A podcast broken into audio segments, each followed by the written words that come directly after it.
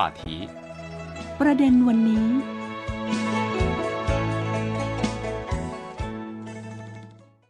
สวัสดีครับคุณผู้ฟัง ต้อนรับสู่รายการประเด็นวันนี้ วันนี้คุณผู้ฟังอยู่กับผมทิมสันตสมบัติครับสถานการณ์โควิด -19 ที่คลี่คลายลงอย่างต่อเนื่องนะครับ ล่าสุดก็ทำให้นักศึกษาต่างชาติบางส่วน เริ่มทยอยกลับมาเรียนในประเทศจีนกันได้แล้ว ซึ่งรวมถึงนักศึกษาไทยนะครับ วันนี้เราจะพูดคุยอัปเดตการเกี่ยวกับเรื่องนี้ กับคุณรณกรรจนกตันยูที่ปรึกษาสมาคมนักเรียนไทยจีน สวัสดีครับคุณริว สวัสดีครับคุณทีม แล้วก็สวัสดีท่านผู้ฟังทุกๆทท่านด้วยนะครับ ก่อนอื่นนะครับ อยากให้คุณริวช่วยอัปเดตสถานการณ์ก่อนครับว่า ตอนนี้สิ่งที่เราพยายามกันมาเป็นเวลาน่าจะย่างเข้าสู่ปีที่ 3 แล้วนั่นก็คือการพานักเรียนไทย กลับมาเรียนที่จีนตอนนี้สถานการณ์นั้นคลี่คลายไปถึงขนาดไหนแล้ว ได้ข่าวว่ามีนักเรียนไทยเริ่มกลับมาเรียนแล้ว หนึ่งในนั้นก็คือตัวคุณริวเองใช่ไหมครับ อ่าใช่ครับ ก็สถานการณ์ปัจจุบันนะฮะถ้าเอาตามสถานการณ์ณตอนนี้เลยก็ มีนักเรียนไทยได้ทยอยเดินทางกลับสู่ประเทศจีนแล้วสองเที่ยวบินฮะครับ ซึ่งกระบวนการจะต้องเป็นการลงรายชื่อ ส่งไปให้ที่สถานทูตจีน สถานทูตจีนส่งไปรัฐบาลจีน และรัฐบาลจีนก็จะมีการรวบรวมประเมินดูตามสถานการณ์ว่ามหาลัยนี้เมืองนี้ สถานการณ์พร้อมกับอะไรยังไงไหมแล้วเขาก็จะมีการเคาะรายชื่อกลับมา ส่งกลับมาที่ประเทศไทย แล้วคนที่มีรายชื่อที่รัฐบาลจีนเคาะกลับมา ก็จะมีสิทธิ์ทำวีซ่าและเดินทางกลับไปที่ประเทศจีนได้ครับ แสดงว่าตอนนี้เนี่ยถ้าใครที่ต้องการเดินทางมาประเทศจีน มีสถานภาพเป็นนักเรียนอยู่ในประเทศจีนอยู่ ก็สามารถที่จะติดต่อผ่านทางสมาคมนักเรียนไทยจีนได้ใช่ไหมครับ ใช่ฮะ ณ สถานการณ์ณวันที่เราคุยกันอยู่ณตอนนี้ยังจะเป็นในรูปแบบนี้อยู่ครับ ผมก็คือจะต้องติดต่อเพื่อขอลงรายชื่อ และเราก็จะทำการรวบรวมรายชื่อส่งไปที่สถานทูตจีนเป็นรอบๆไปครับ คือตอนนี้ไม่สามารถที่จะติดต่อไปทางสถานทูตจีนตรงได้ใช่ไหมครับ จะต้องผ่านทางสมาคมอยู่ ใช่ฮะโดยหลักการจะเป็นแบบนั้น ซึ่งหลาย ๆ มีน้องๆหลายๆคนก็มีการติดต่อไปที่สถานทูตจีนโดยตรง แต่สุดท้ายสถานทูตจีนก็อาจจะให้กลับมาลงรายชื่อกับเรา เพื่อรวมกันเป็นรายชื่อเดียวกัน และจะมีการส่งกลับไปที่สถานทูตจีนแล้วค่อยส่งกลับไปที่รัฐบาลจีนครับ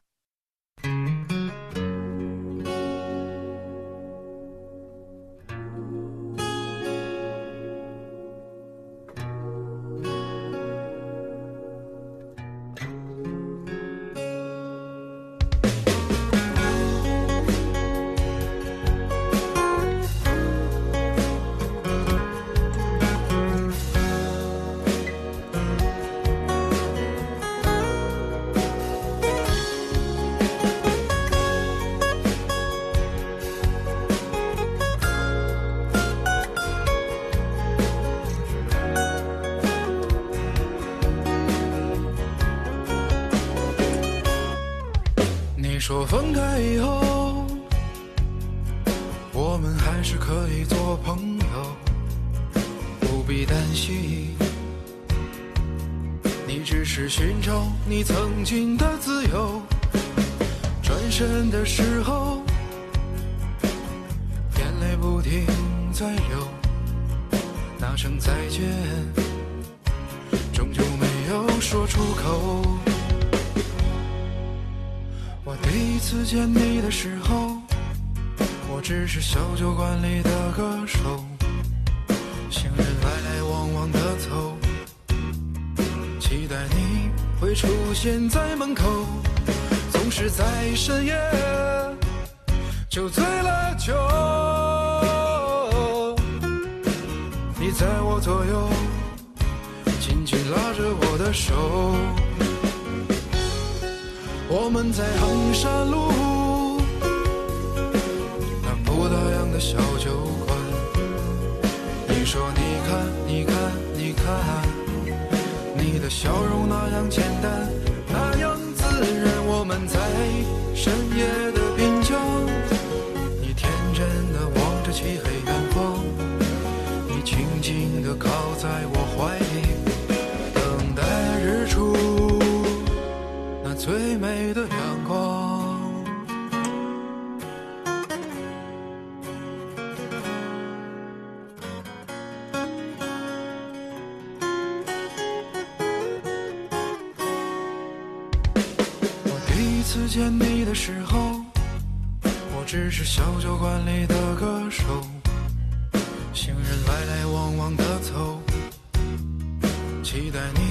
会出现在门口，总是在深夜就醉了酒，你在我左右，紧紧拉着我的手，我们在衡山路那。不打烊的小酒馆，你说你看，你看，你看，的笑容那样简单，那样自然。我们在深夜的滨江，你天真的望着漆黑远方，你静静的靠在我怀里，等待日出那最美的阳光。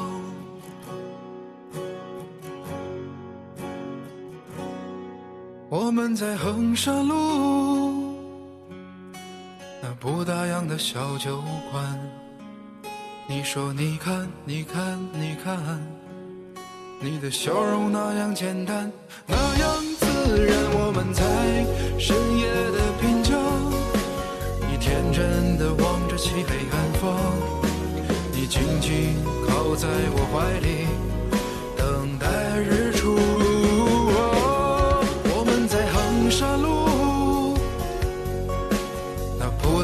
小酒馆，你说你看，你看，你看，你的笑容那样简单，那样自然。我们在深夜的滨江，你天真的望着漆黑远方，你静静的靠在我怀里，等待日出那最美的阳光。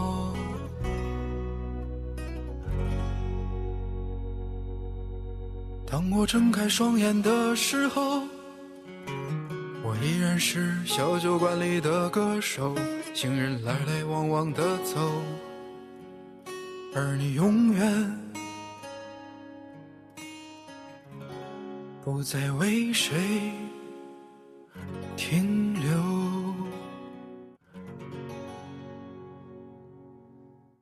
ทีนี้พอมีการอนุญาตให้เข้าประเทศจีนในลักษณะเป็นกลุ่ม ทีนี้เนี่ยก็จะต้องมีขั้นตอนที่แบบทางการจีนเขากำหนดอีกทีใช่ไหมครับว่าจะต้องผ่านขั้นตอนการกักตัว คุณริวเข้ามาในรอบล่าสุดนี้เป็นยังไงบ้างฮะถ้าย้อนกลับไปในเที่ยวบินรอบที่หนึ่งกับรอบที่สองเราเป็น charter flight ก็คือทางสมาคมดำเนินเรื่องเหมา เที่ยวบิน แล้วก็ติดต่อทางรัฐบาลจีนรวมถึงการบินพลเรือนจีนในการที่อนุมัติ charter flight เพื่อจะบินกลับเข้าไป ในส่วนตัวผมกลับเที่ยวบินรอบที่สองก็คือเราเดินทางวันที่ 22 มิถุนายนครับซึ่งณเวลานั้นในช่วงเดือนมิถุนายนสถานการณ์การแพร่ระบาดโควิดของจีน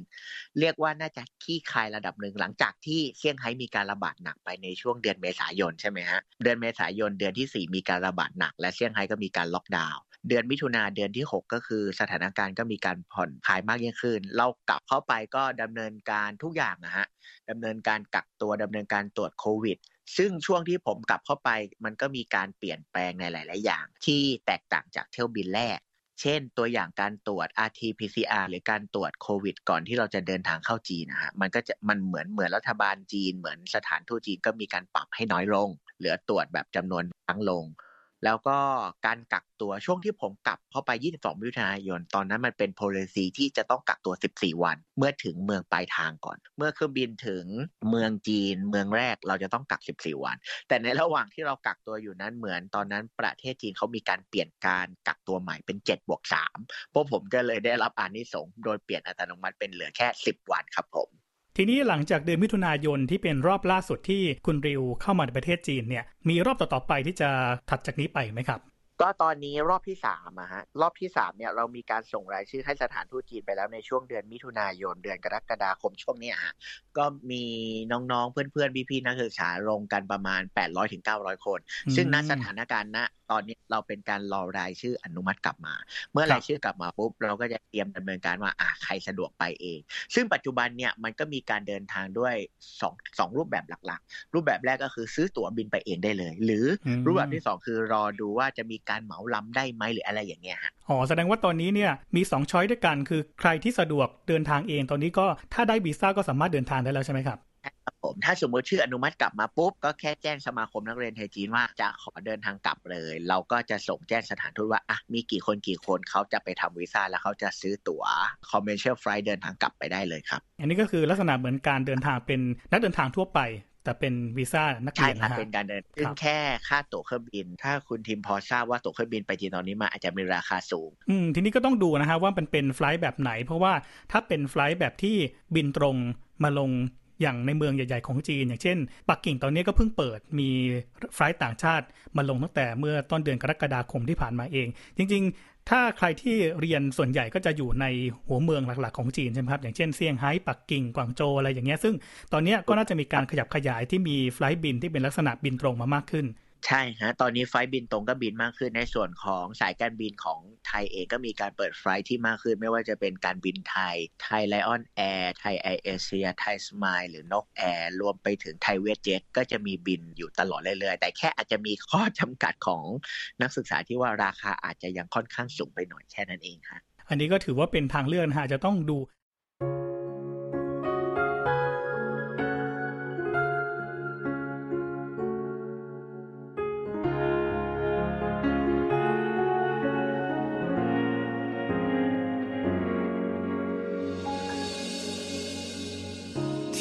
轻轻默念，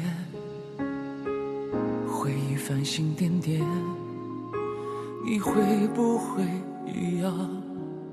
怀念着某个瞬间，想默默守护每一个细节，渴望的所有。如果翻转了时空，你会不会在身后？仰望星空，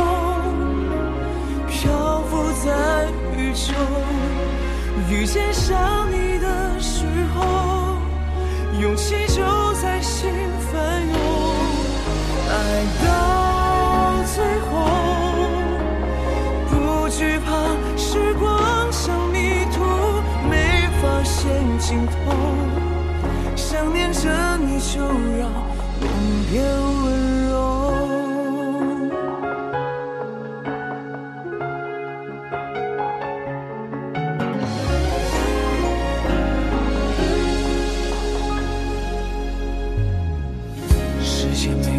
出，不用给我解答，早就放弃了自由，心甘情愿的停留，想默默守护每一个细节，渴望的所有。如果翻转了时空，你会不会在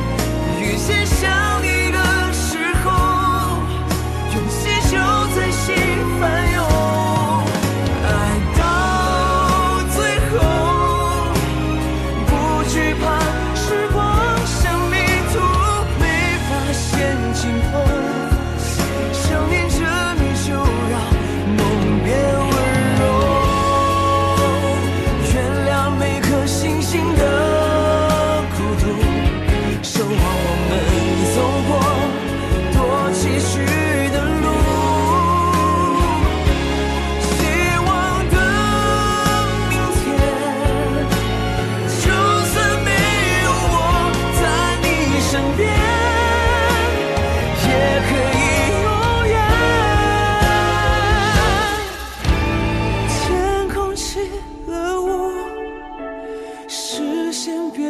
模糊，遇见想你的时候，用心